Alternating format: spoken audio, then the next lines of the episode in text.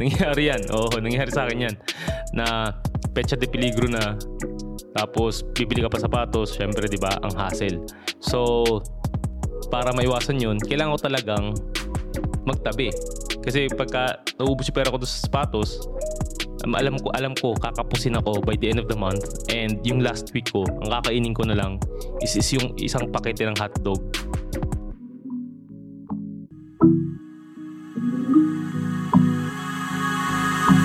Hey, hey, hey! This is Kuya Jay, and welcome to the latest episode of Pera and Purpose Podcast, a show about money and meaning. My aim is for you to use money as a tool to live a meaningful life. And yes, welcome ulit sa ating bagong episode. And today, pag-uusapan natin ang isa sa pinaka-crucial pero overlooked aspect ng financial health natin.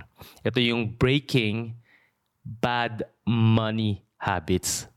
And as we venture into this year, ito na yung panahon para i-shed ang mga financial behaviors na hindi na nakakatulong sa atin mula last year and siguro mula nung bata ka pa, no?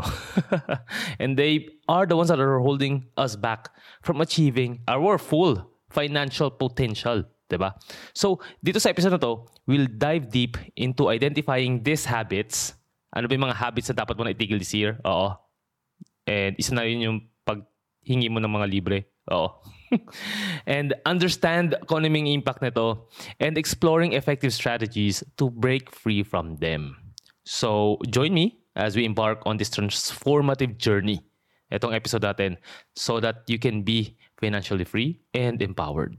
So, let's start by identifying the habits that we need to stop this year. Naglista ko ng apat, okay? Una is itong impulse spending. Ano bang impulsive spending? Ito yung kapag ka nag-spend ka na dahil feeling mo, eh, kailangan mo na siyang agad bilhin. Agad-agad. Oo. Yun yung mga tinatawag na impulse spending pag hindi mo iniisip yung mga pinagbibili mo. And magugulat ka na lang. Tapos na yung buwan, wala ka na naitabi. And tingnan mo yung kwarto mo, punong-puno ng mga bagay na hindi, pala, hindi mo pala kailangan kasi nga impulse yung pagkaka-purchase mo. And most of the time, ito yung mga nagli-lead sa buyer's remorse eh. Yung mga nagre- nagkakaroon ng regrets after they buy things na hindi pala nila kailangan. Itong habit na to is one of the reasons kung bakit ang daming mga stressed about money. And it leads to financial instability. Oo, kaya nagkakaroon ng mga tao, kaya may mga tao nalulubog sa utang. And hindi sila makapag-save sa kanilang mga long-term goals dahil biktima sila ng sarili nilang mga short-term desires. Diba? We discussed that sa previous episode. It's crucial to differentiate yung wants and needs natin.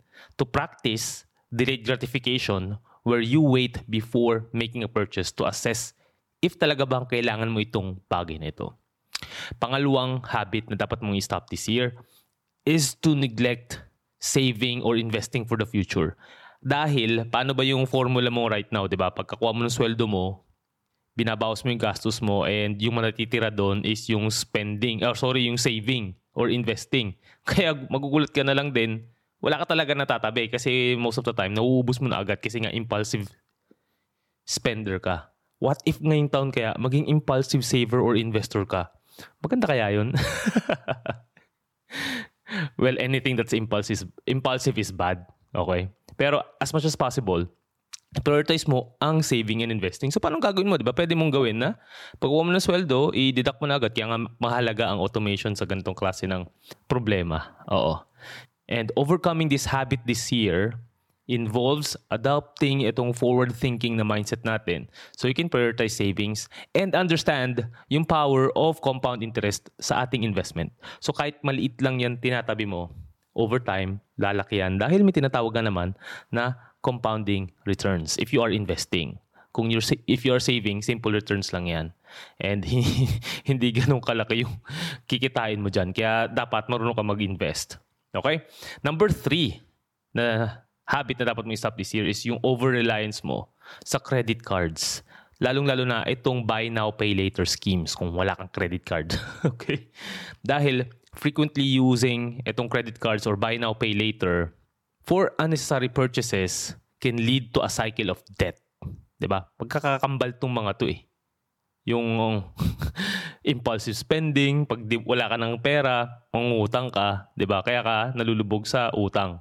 Or gamitin mo ang iyong credit card responsibly and make sure na kaya mo siyang bayaran on time and in full every end of the month bago mo siya gamitin. Okay? Kasi may mga tao naman na responsable sa paggamit ng credit cards and nakakatulong sa kanilang day-to-day spending. Pero kung hindi ikaw yon then might as well, huwag kang umasa sa credit cards. Okay?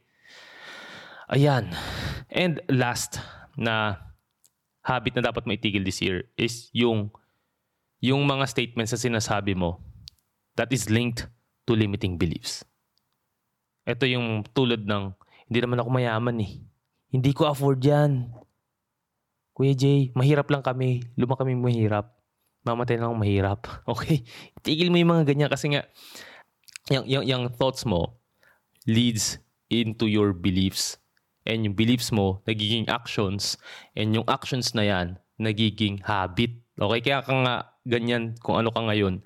It's because of the things that you're doing day in and day out. And yung mga ginagawa mo na yan is linked sa iyong belief. And yung belief na yan, nag-start yan with a thought and with your with your words, di ba? So, be careful of the words that you are saying. Kaya dapat matuto kang i-reframe itong mga statements na to so that itong mga beliefs na binibuild mo this year is more helpful sa'yo sa pagbibuild mo ng iyong finances.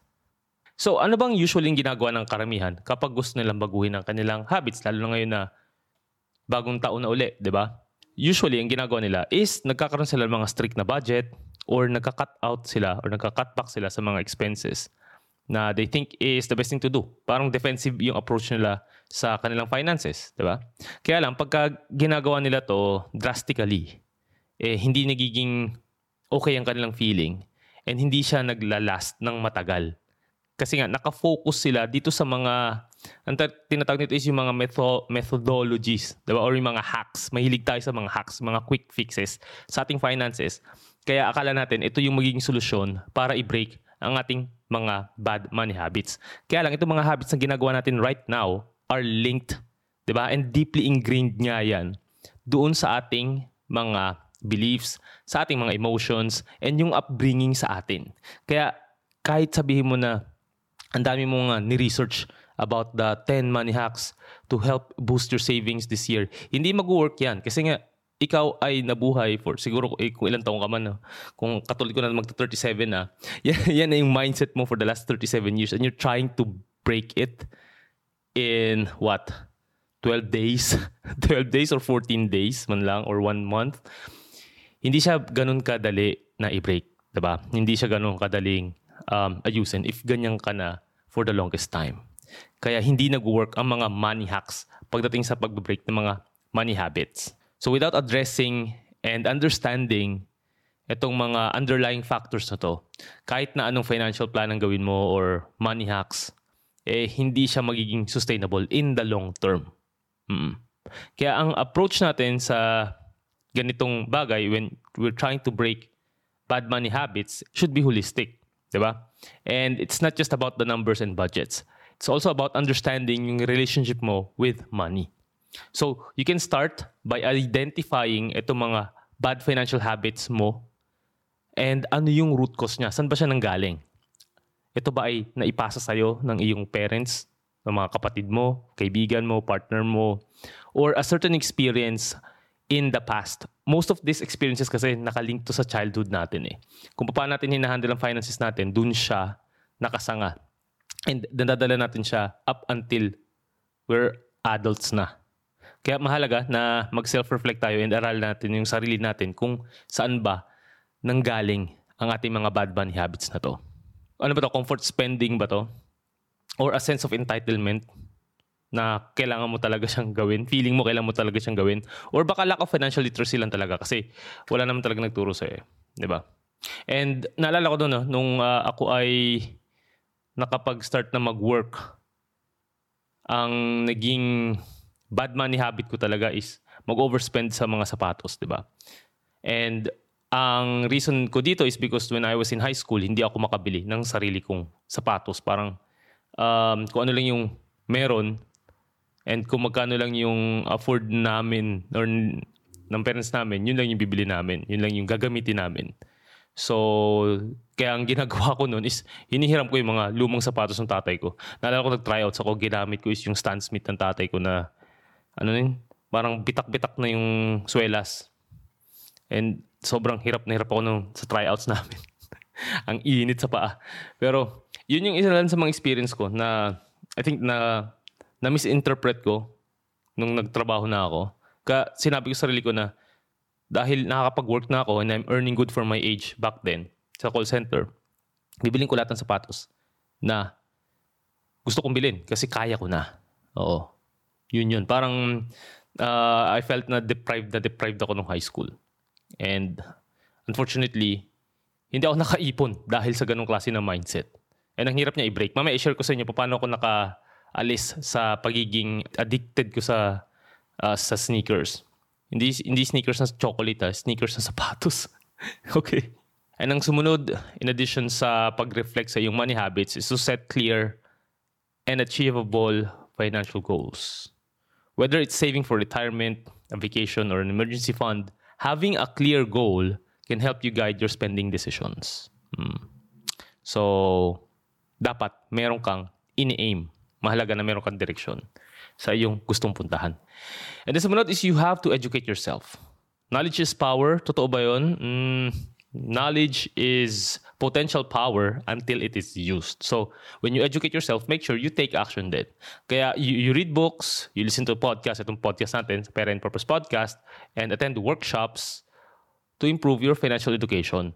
Malaking bagay din na meron kang coach sa tabi mo. Oh, medyo biased ako sa coaching kasi nakatulong talaga ang coaching sa akin. Oo. Um, I know I have to pay for coaches pero mas naging mabilis yung aking changes sa mga bagay na gusto kong ayusin sa buhay kasi nga I had someone na mag-guide sa akin.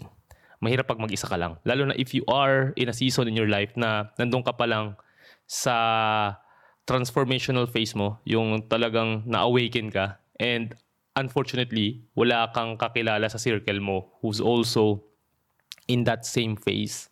Or wala ka talagang mentor, wala kang kahit na sino na kakilala sa pamilya mo na maayos sa finances, na marunong mag-invest, marunong mag-save, wala. Kaya ang uh, pwede mo talagang gawin is humanap ka ng community mo, humanap ka ng mentor, or kung hindi talaga afford ng budget mo right now, is you read books or you consume contents na totally free online, pero if you take action, di ba? Um, magkaka- magkakaroon ka ng resulta. Ang challenge lang with yung mga free content is since free nga siya, wala tayong skin in the game, ika nga. And if you don't have any skin in the game, pagka uh, hindi ka nagbayad, eh, yung results mo usually shallow lang. Pero itry mo na lang din. Kasi ako naman, I started with free content online eh. Nagkaroon lang talaga ng um, burning desire ang aking mga actions because sobrang nakaka-stress na talaga yung mga nangyari sa akin on my finances. So parang wala na akong no choice but to change. Nandun ako sa situation na yun and I had to do it. Mm, yun lang talaga. So, sumunod is you also have to learn how to celebrate small wins. Oh, meron ka mga milestones na siniset sa iyong goals and each time na nare-reach mo siya, you celebrate. No? Kahit gano'ng kaliit man yan. Pwedeng, hindi ka nag-spend today. Di ba? Celebrate mo. Spend ka na malaki eh. hindi ganun, okay? Dapat nakakatulong pa rin yung, uh, yung celebration. And, isa sa pinaka malaking bagay na nakatulong sa pagbe-break na aking bad money habit sa kaadikan ko sa sapatos is yung yung reverse four laws of behavioral change alam nyo, alam ko napakinggan nyo na yung episode ko before about how to build good money habits, right? Pinanggit ko doon yung four laws of behavioral change ni James Clear. And i-recap lang natin kung ano yun, no? So kung may gusto ka daw i-build na habit, you have to make it obvious, you have to make it attractive, you have to make it easy, and you have to make it satisfying para daw ma-accomplish mo yung bagong habit na binibuild mo. Kung may gusto ko namang i-break na habit, i-reverse mo lang yung apat na yon. So, instead of making it obvious, gagawin mo siyang invisible. Instead of gagawin mo, instead na attractive, making it unattractive. And instead na easy, it has to be difficult, and instead of being satisfying, it has to be unsatisfying para i-break mo ang habit na gusto mo nang i-break. Actually, bago ko pa to nalaman sa Atomic Habits sa book, eh, accidentally ko na siyang na-apply noong time na I was really combating, combating talaga, no? or hinahanapan ko ng way ang kaadikan ko sa sapatos. Kasi alam ko na yun yung pinakamalaking expense ko eh. Na hindi na nakakatulong sa akin para ma-achieve yung aking future goals. So, paano ko siya na-execute? Oo. So, number one is, di ba nga, making it invisible. Nung nasa UAE na ako, hindi na ako ganun kadalas na nakakapunta ng mall. So, dahil hindi na ako nakakapunta ng malls, eh, less na lang yung mga triggers ko. Di ba? Hindi na siya ganun kadaling makita. Unlike, unlike dati na, ay nako, may, may ako talaga nakikita yung um, mga sapatos. Also, uh, is pinaka malaking bagay din is wala na yung mga tropa ko na addict sa sapatos, 'di ba? Wala na nang wala na nang encourage sa akin na bumili lagi ng sapatos.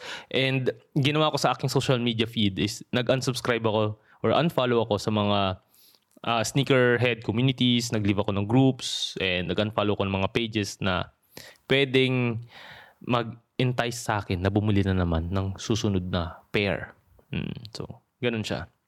And um, ginawa ko siyang unattractive by thinking na if bibili na naman ako ng bagong sapatos, 'di ba? Wala na naman akong savings. Lagi ko na iniisip yung negative consequences ng pagbili ng sapatos. Parang tinanim ko sa isip ko na ang pagbili ng sapatos is negative ang impact sa aking finances. And iniisip ko uli yung sitwasyon na, oh, paano pag wala kang pera? ba? Ilalaga mo ba yung sintas niyan para kumain ka? Diba? So, o kaya gagawin mo ba na ibebenta mo ba yan? Mabebenta mo ba? Parang hindi hirap kang ibenta, hirap na hirap kang ibenta yan kasi nga sobrang attached na attached ako sa mga sapatos ko eh. So, sinabi ko na hindi hindi na siya talaga makakatulong sa akin. It, it, it's not going to help me build my finances if I keep buying shoes. And sumunod din is to make it difficult. So, ang ginagawa ko back then is yung envelope system. Diba? So, pagkakuha ko ng sweldo, withdraw ko lahat sa ATM and then nilalagay ko sa iba't ibang mga uh, envelopes, physical envelopes para ma-segregate ko or ma-categorize ko yung spending ko for the month. And yung aking uh, savings para hindi ko siya magalaw is bumibili ako ng national bonds. So, nung time na yon ang pagbili ng national bonds is kailangan pa pumunta sa isang uh, remittance center tapos sa kanila ka doon ka lang makakabili. Hindi pa uso nun yung ano uh, uh, online application. So mahirap siyang i-withdraw pag gusto mong i-liquidate yung uh, coupons mo sa national bonds. Kaya doon ko nilagay yung pera para hindi ko magalaw, hindi ko ma, ma maubos sa sapatos. Kaya ang hirap, 'di ba? Ang hirap. Kahit gusto kong bumili ng bagong sapatos doon, wala akong cash and ang hassle. Bababa pa ako ng building, maglalakad pa ako ng malayo. Pupunta ka pa doon sa office ng National Bonds sa may Karama, which is sobrang layo sa tinitirang ko. And malayo malayo sa metro. Tapos ang hassle talaga. As in, ang hassle niyang withdraw. So, yun yun, yun yun. Um, isa, nakatulong talaga yung part na yan. And last is to make it unsatisfying talagang nakatanim sa isip ko yung consequences na pagbili ng panibagong sapatos. Na kapag nag-exceed ako ng budget, eh, alam ko na ang kakainin ko na lang is yung hotdog na good for one week. Nangyari yan. Oo, nangyari sa akin yan. Na pecha de peligro na. Tapos, bibili ka pa sapatos. Siyempre, di ba, ang hassle. So, um, para maiwasan yun, kailangan ko talagang magtabi kasi pagka naubos yung pera ko sa sapatos, um, alam ko alam ko kakapusin ako by the end of the month and yung last week ko, ang kakainin ko na lang is, is yung isang pakete ng hotdog hanggang sa next na sweldo ko. So 'di ba? Napaka-unsatisfying. So ganun siya. Eventually, after siguro a year, eh nawala na yung craving ko sa bagong sapatos. And ngayon, isang sapatos na lang ang ginagamit ko everyday. Isang rubber shoes for pan-gym, pan-trabaho, as in panlakad, isang pair na lang. Hindi na, hindi na sobrang dami. Unlike dati na 32 to 36 pairs yung, pair, yung gamit ko, right? It took some time, no? Hindi naman siya agad-agad. Dahil inahanap-hanap ko yung amoy ng sapatos eh. Alam mo yun? So, yung, yung, yung swelas, yung amoy ng goma, ganun na siya. Ganun na siya ka, ka-addicting sa akin.